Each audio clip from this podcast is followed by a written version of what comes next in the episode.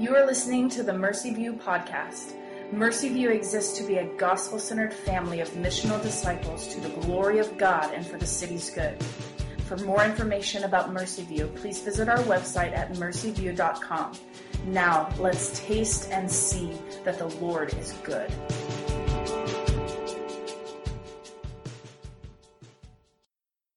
I'll be reading today from Romans 2 12 through 16.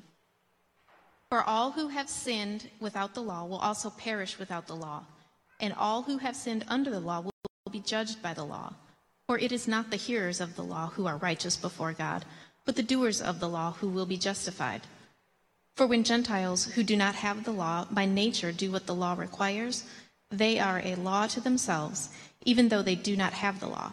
They show that the work of the law is written on their hearts, while their conscience also bears witness and their conflicting thoughts accuse or even excuse them on that day when, according to my gospel, God judges the secrets of men by Christ Jesus. This is the word of the Lord. Well, good evening, Mercy View. My name's Trey. It is uh, great to have a chance to speak with you guys again. Um, I'm a church planting resident here, and uh, it's always just a great privilege to have an opportunity to open God's Word together. So if you have your Bibles, leave them there in Romans chapter 2. We're going to go from verse 12, actually all the way down to verse 29, and finish out the chapter this evening. That's where we're going to camp out. Now, my wife Ellen and I have two really awesome kiddos. Uh, have Eliora, who's four, going to turn five in uh, February, and Jansen, who turned two just a month ago. And uh, one thing uh, about having kids, when you have kids, is you, you want to actually be sure that when you're disciplining them, which we have to do quite often, uh, you, you want to be fair, right? And especially if you have more than one kid, you, you want your discipline to be fair. You don't want one to think that they're getting the raw end of the deal, right? And the other always gets things easily. And so there's a set of standards and acceptable behavior that you have for your children. And you try to keep that as consistent as possible across the board. For example, uh, screaming and throwing things is unacceptable behavior. Someone has something that you want, but they won't give it to you. Well, just taking it out of their hand is not an option. Both of these things happened this afternoon. Retaliatory biting hasn't happened, thankfully, for said taking. That's also not something that we're going to let just kind of slip underneath the rug. Like these, these are pretty reasonable standards for childhood behavior. We want to teach every kid these things because we want them to grow up to be adults that know these things. But what gets just a tad difficult is the application of the standard when your toddler does something for the first time that your four year old, if they were to do it, they're going straight to their room.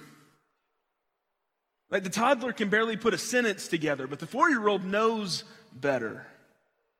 Four year old's been around a little bit longer. They've had a little bit more time to get accustomed to what the standards are. And so if they throw a temper tantrum, if, if, if Eliora throws a temper tantrum about not wanting to eat her broccoli and throws it across the room, she's going to be going to her room. But if Jansen, who's two, throws a temper tantrum and throws it across the room, he's going to still get in trouble but it's going to look a little bit different because their knowledge of the standard, their knowledge of what it is that they are supposed to be adhering to, is going to play into the way that we are going to parent, play into the way that we're going to discipline. Both are going to receive discipline, and both of them are going to receive discipline based on the standard, but it's going to look a bit different. And so when we think about how the judgment of God works, now, and especially on the day of judgment at the end of the age, what's the standard that God's going to be using in passing judgment on us? And this text that we're going to unpack tonight is uh, it, it's going to show us that, and it's inextricably linked to Romans chapter one, verse 18, where we read just a couple weeks ago that the wrath of God is revealed from heaven against all ungodliness and unrighteousness. And so this evening, I want us to think about, as we think about what is this standard, I want us to think, how's God defining what unrighteousness is? What constitutes ungodliness? Maybe a tad more specifically, on the day of judgment, when God judges the secret thoughts and actions of my heart and of your heart, when He renders to each of us according to our works. What standard is God going to judge you? What standard is He going to judge me by? In our text tonight, Paul's going to continue the line of argument that he started all the way back in chapter 1, verse 18. And for the next 18 verses of this chapter, we're going to see a continuation of that argument and really the argument that Ryan picked up last week. In chapter 1, we're given this picture of lawlessness and this picture of unrighteousness, the, the pagan, the man or the woman who actively is suppressing the truth of God through willful ignorance. And then at the end of the chapter, he begins to turn the tables. And we saw last week that Paul points the wrath of God back toward the self proclaimed righteous, the religious, the moralist. The one who knows not just the eternal power and divine nature of God because they can clearly perceive it in what's been made, but those who know who God is and what God requires because they have His Word, because they have His law, because they've been a part of His covenant community. And He points out their hypocrisy, their failure to obey the law, while at the same time passing judgment on those who break the law when they themselves are doing the very same thing. And he says that because of their impenitent, hard and impenitent hearts, they're storing up for themselves wrath on that day, on that day of judgment, because they have all of God's invisible attributes, they have all of his divine nature, and they also have the law, and yet their actions would lead us to believe otherwise. So, what I want to do for the next few moments is I want to answer the question what is the standard? What is the standard that God is going to judge every man and every woman who ever has and ever will live on at the end of the age? When the day of judgment comes, when God prepares to render to each according to his works, how's he going to do this? And once we see that, what I want us to turn our attention to next and this is especially for those of us who would tonight call ourselves Christians, is we have to see the hopelessness of hypocrisy. And then, after that, once our despair at our inability has started to set in, a little spoiler alert, we're going to see how God has given us a way out of the crushing weight of what He requires of each of us. And so look with me down at verse 12. We're going to read again down to verse 16, what we read just a minute ago. What is God's standard? This is what Paul says For all who have sinned without the law will also perish without the law. And all who have sinned under the law will be judged by the law. For it's not the hearers of the law who are righteous before God, but the doers of the law who will be justified. For when Gentiles who do not have the law by nature do what the law requires, they are a law to themselves, even though they do not have the law.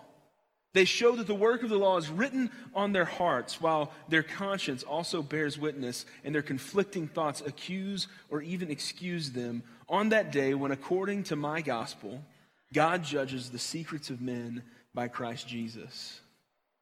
Right here in verse 12, right out of the gate, we have the answer to that first question we, that we want answered tonight. What is the standard that God's going to use to judge the world by? And at the end of the age, when all is said and done, God is going to render to each of us according to our works with His law as the standard. His revealed law in Scripture is going to be the thing that He judges you and I based upon. It's going to be the thing that He judges all of the world based upon, whether or not they've heard it or not. Like Paul makes pretty clear here that even though people may not have the law, still the thing that God's going to judge them by. And for those who do have the law, it's especially the thing that's going to be rendered, that judgment's going to be rendered on. That's what he says right here. All who have sinned without the law will perish without the law. All who have sinned under it will be judged by it. Even the Gentiles, even those who haven't heard the law, who don't know the commands of God as revealed in Scripture, they're going to be judged on this standard. And so I want you to think back for a few moments to the illustration I kind of gave this there at the beginning with my kids. Now, admittedly, this isn't a good one to one necessarily, but I think it gives us a picture of what Paul's saying and, and a lens through which we can see this and understand just a little bit better how it is that God's going to judge all of us by this same standard. You see, in our home, there's a standard of conduct that we want to uphold. We have rules and expectations. And many of those things are things that by nature, my kids know that when they do them, they shouldn't have done them. Like I have more than once, and I think any parent who's in the room knows this, um, had a toddler pick up something that they knew they shouldn't pick up, cock their arm back when they know they shouldn't have picked it up in the first place, and chunk that thing across the room, all while looking at me going, like they know what they're doing and they know it's wrong. They know mom and dad aren't going to be happy. And they show that they know it's wrong because as soon as they do it, they begin to wipe that smile off their face and go, okay, yep, no, now I'm in trouble. I didn't even have to tell them the standard. They just knew that it was there. It's ingrained in them, it's built into them. There's just this innate, built in sense that what I'm about to do is wrong. It isn't going to please mom and dad. And then because they're sinners, there's this little thing inside of them going, and I really don't care. They have these little consciences that are pressing on their hearts. It's a knowledge of right and wrong that are already there, that's already implanted in. And this is what Paul is saying that every person, anyone, Gentiles, anyone who, who doesn't have the law written, the, the written law of God, they have at work in their hearts the same nature. It isn't just in the things that have been made that God has revealed himself to you and to me. He's revealed himself in the fact that he's made us in his image. So there's this imprint on our hearts of his divine nature, of his, uh, of his image on us. And because of that, he's given us a conscience that knows how, in some sense, to discern right from wrong. Now, back in chapter one, that, uh, that people because of their unrighteousness, we see have suppressed the truth. A result of that is that their conscience has been seared. And so, because of suppressing the truth, see, the more we suppress the truth, the more it sears our conscience. And as our conscience is seared, there's this, this layer of protection against feeling the conviction that uh, God's image in us would bring about, that the Holy Spirit would work into our hearts. But Paul continues to unpack here in verse 14 that, that just because our conscience is seared doesn't mean that God's not going to judge us by this same standard. He says, For when Gentiles who do not have the law by nature do what the law requires, they're a law to themselves. Even though they don't have the law, they show that the work of the law is written on their hearts, while their conscience also bears witness, and their conflicting thoughts either accuse or excuse them. And so, this is why you know a whole lot of people who uh, we, we would classify as good, maybe even classify as moral, who are also unbelievers.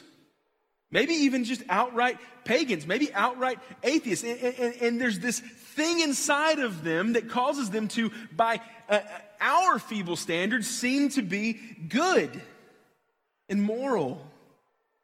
And this is why things like murder and lying and stealing, they're all things condemned by cultures all around the world. Like all over the globe, people condemn things like that, that God's law objectively condemns. God's law, though, stands as this objective standard of what is true, what is good, and what is acceptable. And because it is true, we see it pop up in cultures all over the place. And so, what Paul's doing here is he's setting up what he's about to hammer home for his Jewish readers.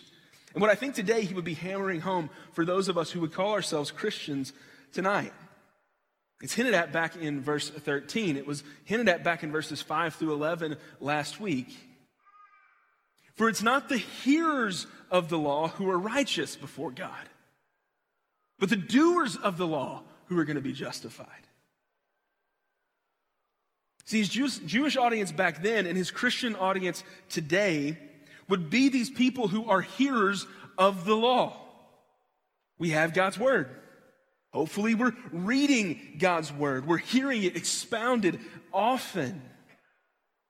Hopefully, we're living in community with people who are pointing us to a holy God and to his holy standards and his desires for us to be a holy people.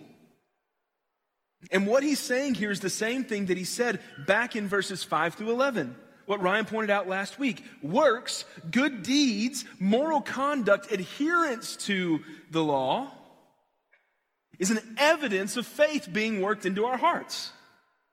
It isn't just the hearers of the law who are righteous, but the ones who actually do it, the ones who live it out, the ones who live by faith. And he's, he's setting up what he's about to show us in verses 17 through 29. And he's trying to kind of bring, I think, a twinge of shame to his hearers, to the, to the Jews, to the Christians in the room because they're hearers of the law, but he's asking this question. He's saying, hey, hey, you, you hear the law, but do you actually do it? Do you actually do it? Even more, does your obedience to God get called onto the mat by people who don't even know God and don't even know God's law because of their conscience? They find themselves doing it more than you. And so, with that in mind, I want us to turn our attention to verses 17 through 29. I want us to consider the hopelessness of hypocrisy. And here's the thing I think all of us find ourselves at some point, at some time, in this category of being a hypocrite. I think it's important for us to know that and to say that and to talk about that. I think a lot of times the church gets criticized for being full of a bunch of hypocrites. And, and I think the reality is that's true. And I think the problem is we don't look at that in the face and confront it and go, you know what? That's right. I got a lot of hypocrisy. I got a lot of things that I'm blind to. And I need to be able to see the things that I can't see on my own. That's why we're here together. That's why we walk together so we can see those blind spots. I'm getting off. The hopelessness of hypocrisy. Throughout chapter 2, Paul is having this argument with a uh, particular type of person in mind. He, he doesn't really name them until we get to verse 17. He's just kind of implying this person he's talking to. But in verse 17, we see that who Paul is talking to is your, your prototypical Jew. A person who would be proud of the fact that they're a part of God's covenant people. Someone who would identify themselves as, as being a part of that people, who by birthright have inherited the law of God, the commands of God, whose very identifier, Jew, in, in Greek means praise, someone who lives a praiseworthy life before God. And so he goes on in the preceding verses to list these five characteristics and descriptors. And so look with me at verse 17, and I'm going to kind of read through these paraphrase, kind of chopped up a little bit. But he says, You rely on the law and boast in God. You know his will and approve what is excellent. You are sure that you yourself are a guide to the blind, a light to those in darkness, an instructor of the foolish, a teacher of children. You having in the law the embodiment of knowledge and truth. And then in verse 21, he turns from making statements to asking questions. And he starts with this really pointed question You then, who teach others, do you not teach yourself? Do you not teach yourself. Similar to how Jesus in the Sermon on the Mount presses in and begins to call out his hearers' heart motives in relation to the law, specifically to the Ten Commandments. Paul is echoing the same thought and the same sentiment. Rhetorical question after rhetorical question. Hey, you, you preach against stealing, but do you steal? You, you preach against adultery, but do you commit adultery? You abhor idols, but do you rob temples? And he gets down to verse 23 and he exclaims, You who boast in the law dishonor God by breaking the law. For as it is written, the name of God is blasphemed among the Gentiles because of you. And he's picking at and he's pointing at their self righteousness, at the hypocrisy that self righteousness naturally produces in each of our hearts if we allow it to grow and we allow it to fester. And if it seems like he's sufficiently called the self righteous into the room to count for their self righteousness, he's not done yet. In verse 25 through 29, he goes straight to their Jewish identity as members of God's covenant people. And he brings together this thread of argument that he's been weaving since back in chapter 1 about obedience to the law and this piece of cultural religious identity surrounding circumcision. And so in verse 25, he says, For circumcision is indeed of value if you obey the law, but if you break the law, your circumcision becomes uncircumcision. You see, this strikes at the heart of the pious Jewish, Jewish reader's self righteousness because, and, and this is why circumcision matters in this context. It's this outward sign that God has given to his people to identify them as belonging to him in the old covenant. However, echoing the prophets, Paul is pressing on this identity and he points out to the fact that God cares far less about their physical conformity to the sign of the covenant and far more about the substance of their lives cares far less about whether or not they've been circumcised and far more about whether or not their hearts are actually His. And so, as we consider this portion of the passage tonight, where is the Holy Spirit pressing on us? Most likely, there aren't very many of us in here who are ethnically Jewish, much less culturally Jewish. And so, how are we to consider Paul's calling onto the mat of this person that he kind of builds up here in verse 17 through 29. And how does it apply to us? Because I think it does, and I think unless we see it, it we're going to miss something really big. In his commentary on Romans 1 through 7, Tim Keller writes that one way to approach verses 17 through 24 is to take the mention of Jew and replace it with Christian and similarly, we could take every mention of circumcision in verses 25 through 29, and we could just kind of replace that with baptism or church membership. And there's these two specific comments that he makes in this section that I'm going to read at length tonight, and, and the, because I think it's just helpful for us to see this and get a picture of this.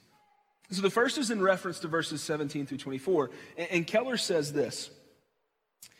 He says the crushing result of Christian moralism is that it dishonors God. That's a bold statement. The crushing result of Christian moralism is that it dishonors God. When religious people boast about their law keeping while breaking the law, usually the only person who cannot see what they're doing is them. Worse, irreligious people look at and dislike the God who moralists claim to represent. Paul is thus arguing to the Jews You were called to be a light to the world. You think yourself as bringing light to those who are in darkness, and yet the world finds your religion totally unattractive. Don't you see that, therefore, you must have misunderstood it? He says we need to pose ourselves the same challenge. Is our church community and are we as individuals attractive? Is our humility, love in hard situations, grace under pressure, and so on obvious for others to see? See, self righteousness and the moralism that it produces in us, Keller says, is one of the reasons that people on the outside looking in, when they get a peek behind the curtain of our lives, or they get a peek behind the curtain of our church, a lot of times they go, Nope, no, I don't want any of that. I want to stay as far away from that as I possibly can. And Keller's question at the end of this quote, I think, is really important. It's really pointed and it's helpful for us to ask ourselves Is our church, is my life attractive to people outside of the faith?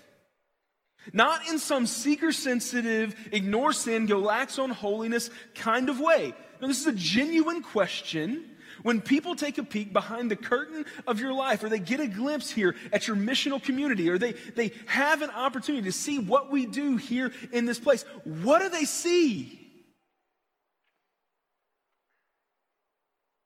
They see an accurate representation of what repentance for sin looks like? Or they see as blame shifting? Or do they sit here and see hospitality? Do they feel welcomed among us? Or do they just see a bunch of people circling the wagons amongst their friends? Do they see grace? Do they see a willingness to be honest and open about the ways in which that we still are struggling with sin, but we are, by the grace of God, walking toward holiness? Listen, when things are going good, when we're nailing it, it's super easy to slip into this comfortable holding pattern in our walk with the Lord. We become less vigilant in our fight against sin, and we're less aware of how our interactions are going with coworkers who, who know that we're believers. We're less hospitable to folks maybe outside the community who come in here. We get this tunnel vision, and we're unable to see exactly where self righteousness is able to creep into our hearts. And Keller makes another particularly pointed statement in regards to verses 25 through 29. And I think it helps us contextualize what Paul's saying and pointing to about circumcision. And so he paraphrases Paul's words. He says, So what if you've been baptized? So what if you're a church member? This only counts for anything if there has been real change in your life, if your heart has been truly affected. Don't you know that you're not a Christian if you're only one externally? That real Christianity is not about having confidence in external things? No, a Christian is someone who is Christian inside. What matters is inner baptism, a heart membership of God's people. And this is a supernatural work of God, not a human one. It's possible to trust in Christianity rather than Christ. Now let that sink in. It is possible to trust in Christianity rather than Christ. This is at the root of hypocrisy. He says this produces a dead orthodoxy, and it makes the church into a religious cushion for people who think they're Christians, but in fact are radically and subconsciously insecure about their acceptance before God. Hypocrisy produces dead orthodoxy a kind of belief that has doctrine sorted out.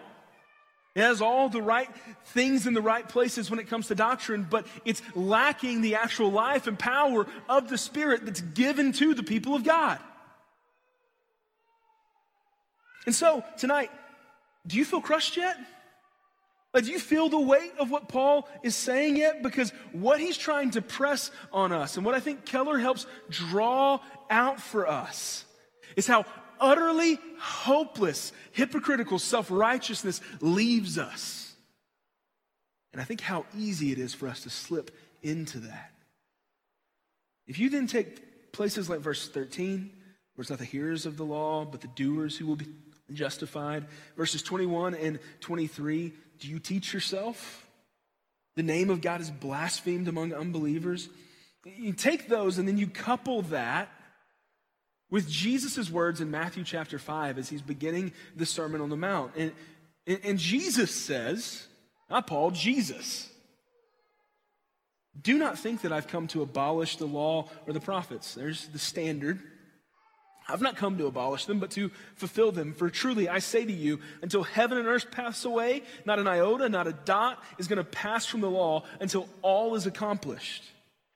For I tell you, unless your righteousness exceeds that of the scribes and the Pharisees, you will never enter the kingdom of heaven. And then he gets down to the end of chapter 5 as he's finishing this first section of his Sermon on the Mount, and he has this statement that has always left me feeling like, what am I going to do? He says, You therefore must be perfect as your Father in heaven is perfect. Jesus looks at us and he says, You must be perfect. Paul says, don't just hear the law, do it. Jesus says, be perfect. And all of us tonight, Christian or not, are confronted with two realities. God's standard of judgment is his perfect law, and I can't be perfect. I'm just not. I can't do it. And so, what do we do? Where is the hope? What is the way out of this mess? And that is the good news tonight. That's the gospel. We could turn to any number of places in Romans tonight and get a good, concise description of the gospel. But as I thought about what Paul's been laying on us throughout this chapter, I feel like something he said to another church in a different letter actually just kind of paints that picture really well for us. And, and here's, the, here's the difficulty about preaching these early parts of Romans is Paul's spending the first like three and a half chapters just laying on the bad news because he's setting up for when he's going to show us the gospel. He's going to tell us the good news. I don't want to spoil that in Romans. So we're going to look at 2 Corinthians chapter 5, where I think if you were to ask me, hey, what's one sentence, one sentence that sums up the gospel, I think the place that I would go is Romans, or not Romans, 2 Corinthians 5, verse 21, where Paul writes, For our sake, he made him to be sin who knew no sin so that in him we might become the righteousness of God. For our sake, he, God, made him, Jesus, the perfect one, the one who knew no sin, to be sin, so that in him we, the imperfect, might become the righteousness of God. See, throughout our passage in Romans, Paul said and is going to continue to say, religious, irreligious, all of us are standing under the judgment of God because God's standard is perfection. And none of us tonight can escape the reality that we fail to meet the standard. Whether that's because we're in willful disobedience or blind ignorance, we fail to meet the standard. Whether our sin is blatant and continued disbelief or having been lulled to sleep by our feeble attempts at being a good moral person. We all stand under the judgment of God's perfect standard that we cannot measure up to. God expects perfect obedience. But even on our best day, even on our best day, we know that's not possible. But here in 2 Corinthians 5:21, we actually see the way in which God through Christ brings hope to us. The way that Jesus, after having told us, you have to be perfect, he looks at us and he says, But don't worry. I've got you.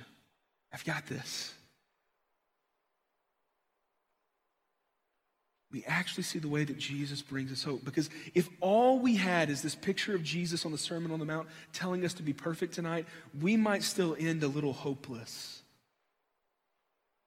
See, God expects perfect righteousness and perfect obedience, and Jesus was perfectly righteous and perfectly obedient. And when he said in Matthew 5, you must be perfect as your Father in heaven is perfect. That your righteousness has to go beyond that of the religious elite.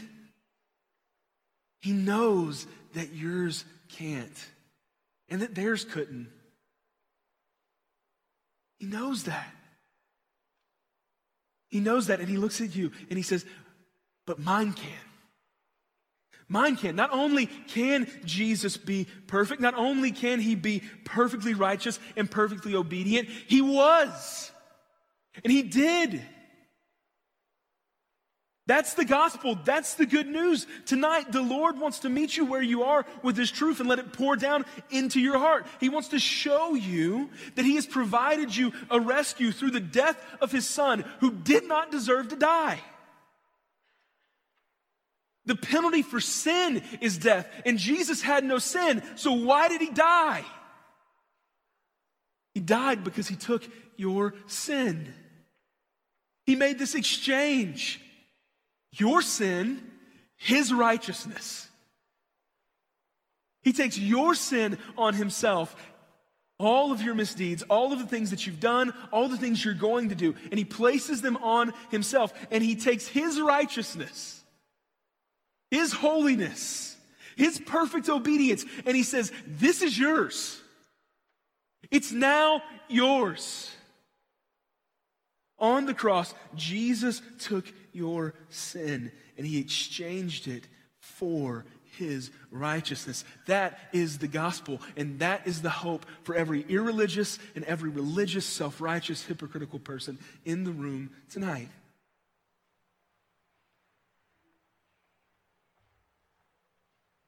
Who is going to be justified on the day where we all stand before God? It's those who believe this. That's those who believe the gospel. Paul is right when he claims it's those who are doers of the law, not just hearers. Jesus is right when he says it's the ones who have a righteousness that far exceeds that of the scribes and the Pharisees. Jesus is serious when he says that we have to be perfect, but we only get there through him. God is going to judge each of us according to the standard of his perfect law, his perfect righteousness. But when he turns his gaze towards you, he's only going to see one of two things. Either all your efforts to be a good person and live a moral life, or he's going to see Jesus and his righteousness imputed, given to you as if it were your own. And if on that day the only thing that you have to stand on is your record, then believe me tonight, it doesn't matter how good you were, it isn't going to be good enough.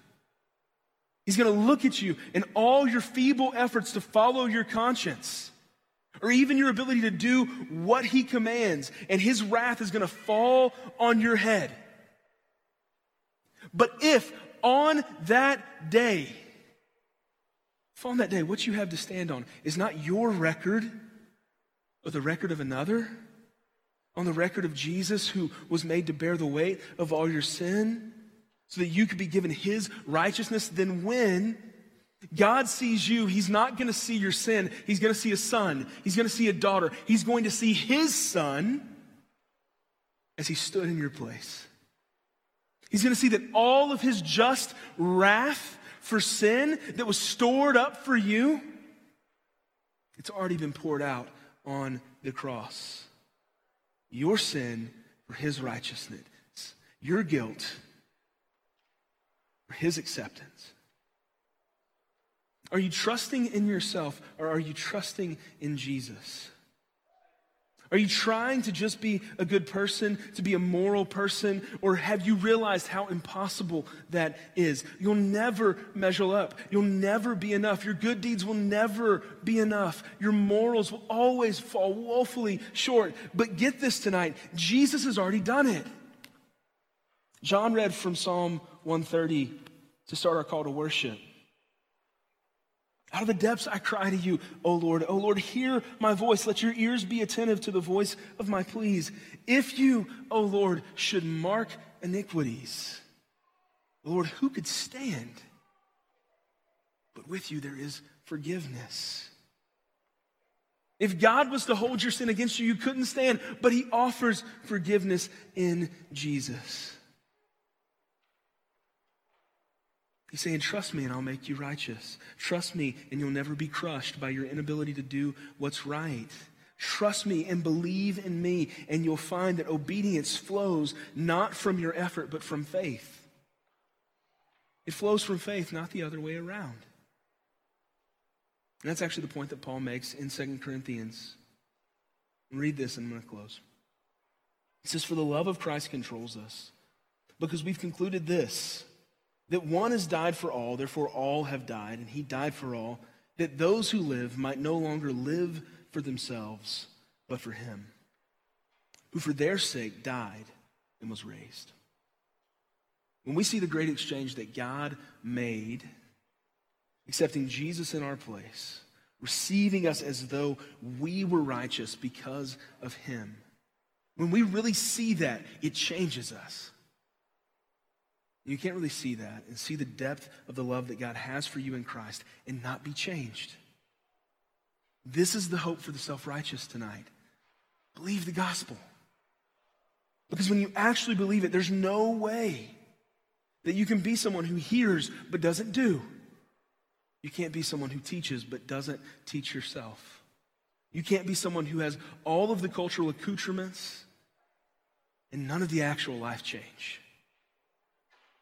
He died so that you could live. And if you're living because of Jesus, you're going to live for him. Faith, genuine faith, is evidenced by obedience. You receive grace and you live by grace. He offers the same grace and mercy to each of us tonight, irreligious or religious, to the unbeliever suppressing the truth to varying degrees, but feeling in their heart the need for a different life and to the self righteous moralist who is blinded to their sin, that they don't even see their own hypocrisy. For our sake, he made him to be sin who knew no sin, so that in him we might become the righteousness of God. And in him we can and we will. Let's pray.